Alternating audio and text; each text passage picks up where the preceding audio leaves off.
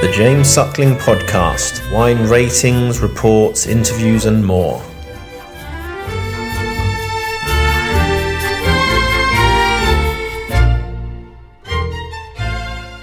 Hi, Eric. How are you? Ça va? Super. Good. It's great to see you. And, you know, I just wanted to ask you right off the bat uh, what's your impression of 2019 for Lafite? Uh, for Lafite and, and the, the chateau, I suppose, of, uh, of Bordeaux, clearly uh, for us, this uh, it's a it's a great vintage, and uh, particularly a great classic, a great classic vintage uh, with the, in the same time with a very modern profile, because we have a, a, good succession of hot period and a very cool period, particularly in August. And uh, that's why um, it makes the vintage, uh, for example, more classic than uh, 18 was. You, you remember. And uh, the, um, uh, it begins, it begins uh, almost cold and dry, which is never bad because then the um, the, the, the, vineyard begin in May and begin of June to have some stress, and it's not bad. After that, uh, after the flower, we have rain on the flower, and then um, it was good for the um, because then before the summer the vineyard have some water, but of course it's never good, you know, for the mildew to have uh, rain on the flower, but it, it was not a problem. And uh, June was hot, July was uh, very hot.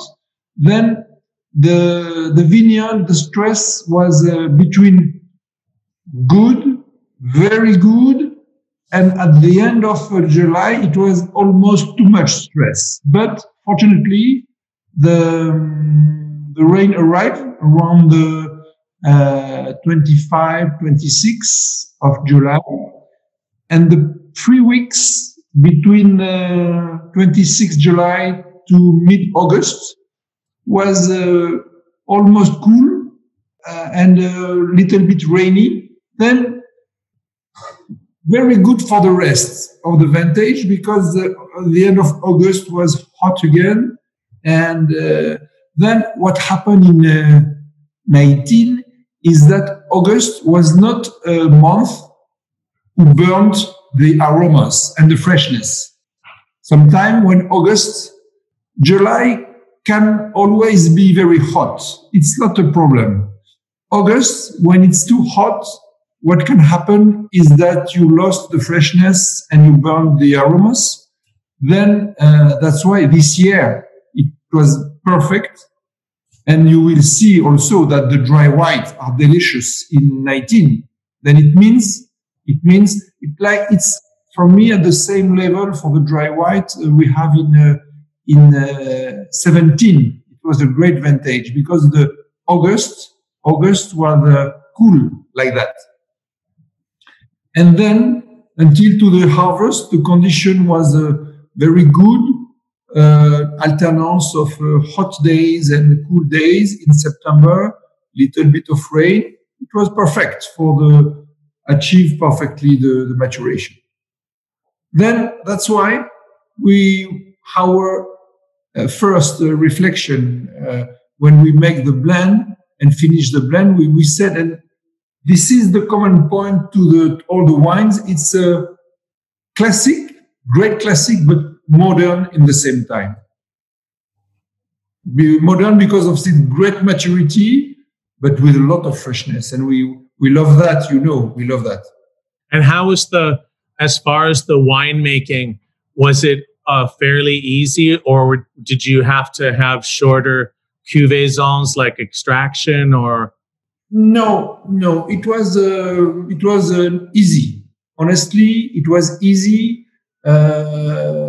because the, uh, for example, most uh, 18 was not uh, difficult, but uh, with some alcohol, sometimes very, very high. Uh, with the Merlot, uh, 18 was a little bit tricky sometimes. No, for the for the 19, it was a, a very easy vinification, and uh, of course, we saw. You you know that we never extract too much, but we we see we saw that uh, the the the natural extraction was very good. Then uh, it was a very very classic vinification, and the maceration was a little bit longer than 18 because the uh, the, the, the, elements arrive more slowly and uh, very very uh, very well. That uh, the maceration was between uh, uh, in, in, in Lafite, it was between 20 and perhaps 25 days. And in l'Evangile, around shorter than we practice usually, perhaps around 25, between 20 and 25, the same. We did the same maceration in, in Pauillac and, and Pomerol. That's a good sign. Okay, let's try the Lafite. On va essayer le Lafite.